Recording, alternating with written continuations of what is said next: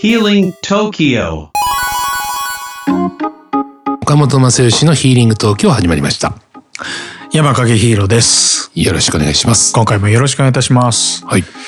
今ね、我々がね、ちょっとこう、熱量を上げてるものがありますね。これね、本当僕もう今楽しくてしょうがない。うーん。僕の方幸せを見つめられるようになってご覧をね、これ動画にしたいと。うん。まあそこから始まった企画ですけれどもね。そうですね。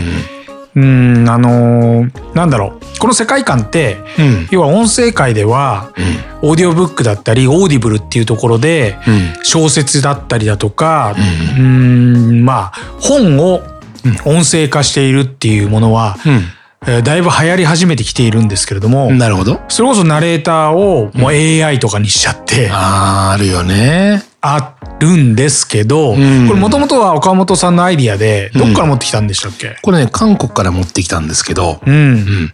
あのー韓国の方って日本語勉強したいと思った時に、いわゆるそういったその、まあ、おっしゃったその AI だったり、または、うん、AI じゃないにしても、まあ、結構片言の日本語で、うん。うん、その、感動するストーリーの小説を、いわゆる動画で見るとうん。いうのが流行ってると。うん。だから僕、実はその韓国の方に、今回をそのお仕事する上でこう、アテンドしてもらったんですよ。うん。で、その時に僕の本をプレゼントしたの。うんこれぜひ読んでって言って。で、ちょうどそのホテルに3日間泊まってたから、読んでくれてるかなと思ったら難しいって言うんですよね。漢字が、まあ、僕たちにしてみると簡単な漢字も、韓国の方にしてみるとやっぱり難しい。うん。なので、これ、音声で入ってきたらばものすごくいいから、こういうのがあるんだよって言って聞かしてもらって、まあ見せてもらったのが、ああ、これ確かにいいねと。これ僕の本に落とし込めたら最高だと思って、もう日本に帰ってきてすぐにヒーローに相談させてもらったのが今回だよね。そうですうよん。うね。まあ、プラットフォームは、まあ、YouTube というところに、あのーまあ、音声を入れて、ん。うん。まあ、映像も、まうあ、ん簡単な、そうだね。あの、シーン、シーンによってう、ん。例えば岡村正義さんの美容室だったりとか、はいはいうん夕日だったりとか、うん。あまりこだわらないような映像を入あーれそうだて、うん。で幸せを見つめられるようになってご覧の、まあ略して幸せをを、うんあのーナレーションで入れてそうだね。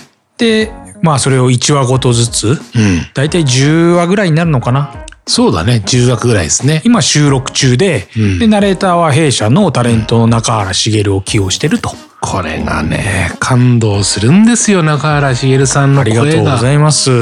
いや、僕ね、最初は、あの、女性がいいのかなとうん。思ってたんですよ。はい。まあ、主人公池田でもあるし、まあ僕でもあるんだけど、はい。で、女の人の最初イメージだったんだけど、えっと、まあ、中原茂さんを、こう、お話をいただいて、はい。で、まあ、声をまず聞いてみてくれと。たらなんかもう、うわ、すごっっていうところがまず第一印象。うん。で、実際に自分の本を読んでもらい始めた日には、まあ女性のシーンだろうが、男性だろうが、おばあちゃんだろうが、年齢層関係ない、いわゆるその、うん、なんだろうな、こう出演者、うん。うん、の声をこう使い分けるんですよね。そうですね。そう。で、それがまたこう心に染みて、その映画の中に自分がこう入り込んだような感覚をそうなんで感じるんですよ。だからこう耳からこう入ってくる、目から入ってくる。そして自分でこう本って普通は自分の心の声で読むじゃないですか。はい。まあ音読とかほら、えーあるじゃないうん。でも音読するにしても、これ結構自分の声でこう話した声って耳から入ってくる声って、実は全然こう、あの、録音してこう聞くときってさ、なんかこう、違和感があったりするじゃないはい。もちろん自分の声だったりとかすそるとう。ね。で、心の声もそうなんだけど、やっぱり心で自分の声で読んでるっていうのも、これもやっぱり、えー、なんとなくその想像の世界だけで感じてるから、うん。感性はかなり閉じてるんだよね。はいはだけどこれが実際にこう耳から飛び込んでくるその声っていうのが、い。うん。その文字とこう融合した時に、うん。これがまたね何とも今まで体験したことがないような感覚はい。を感じるんですよ。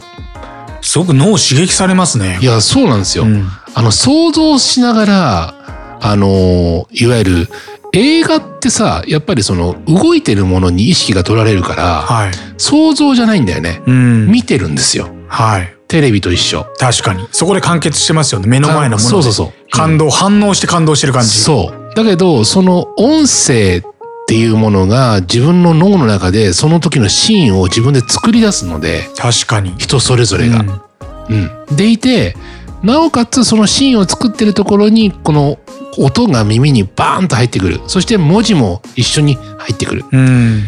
これはちょっとね、かなり新鮮。いや、これね、ぜひ皆さん見ていただきたいんですけども、うん。あの、登場人物が立ち上がって、さっき言ってたように、映画のワンシーンに自分がうん誘われ、うんそのシーンが目の前で描写され、そうイねメージされ、言葉で入ってくるシャワーがあり、あそうだね。これを見聞きすることで、うなんかね、ちゃんとん本の内容が、ん。あのー俯瞰して見て聞いてられるんですよ。うん。わかるわ。で、ちゃんとメモリー、メモライズされていくっていう。そうだね。メモライズされるのはすごいっすよ。いや、ほんとほんあと。うん、確かに。だからこれ僕新発見で、なんかちょっとこう、いやらしい話していいどうぞ。またね、本書いて、はい。中原さ んに、このパターンをね、はなんかこうやっていきたい。い。うん。欲張りだから。でも中原もそうですけど、ん各声優の使う能力で、んうんうん。こういう、うーんと、コンテンツをたくさんできればいいなと思いまあ、す。そうだよね。いろんな登場人物を使い分けれて、クリエイティブに人の脳を刺激できて、AI にはできない人間だからできるクリエーションを、そうだね。さらにもっと高めていくっていうようないや、もわのかは、る。うん。すごく、うんな、希望を持てたものでもある。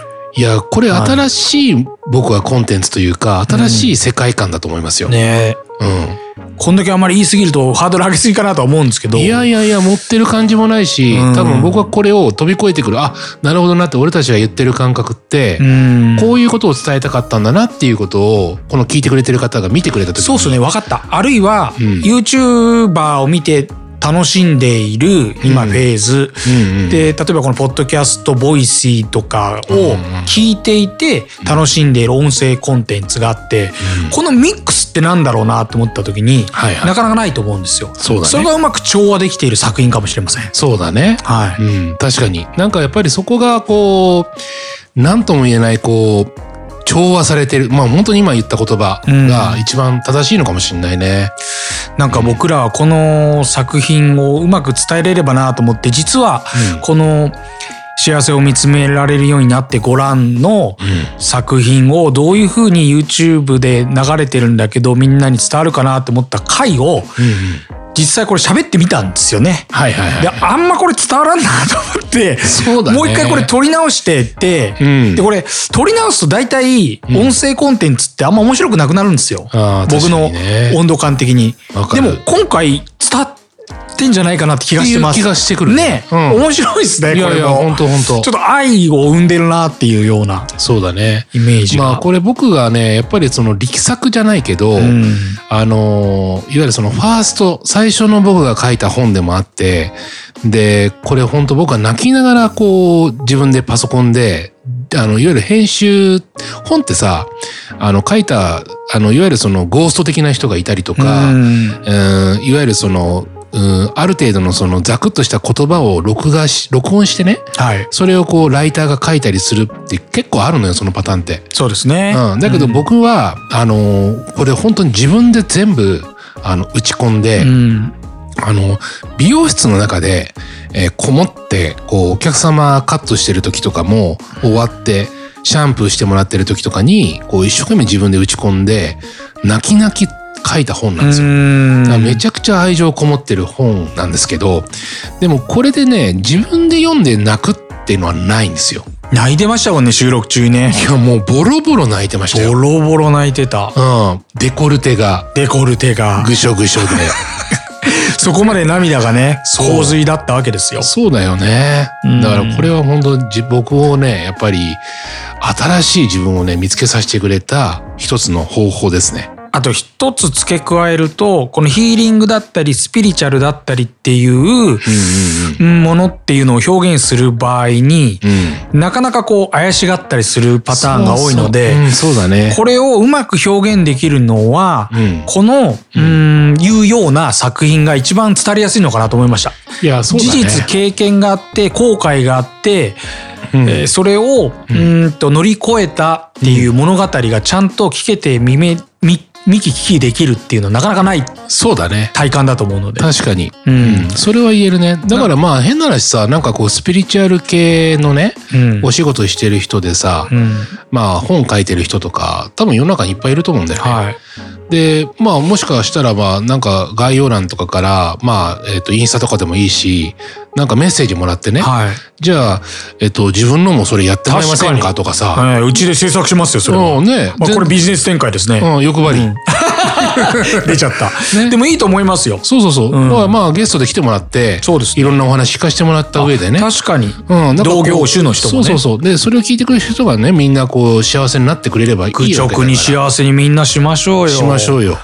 面白い回になりました。岡本さん、ありがとうございました。ありがとうごいざいます。なので、このね、はいヒーリング東京をね、えーぜひ良かったと思える方はですね、思えた方は、グッドボタンとフォローしていただき、はいそしてツイッターなので、えーカタカナでヒーリング東京って打っていただいて、そうですね。相談事もね、んそちらの方に添えていただければ、はいこちらでピックアップして、うんその相談に答えることも可能です。はいもちろんインスタグラム、メールも概要欄に貼っておきますので、そうですねそちらからのご相談も受け付けております。はい。ヒーリング東京岡本さん、ありがとうございました。ありがとうございます。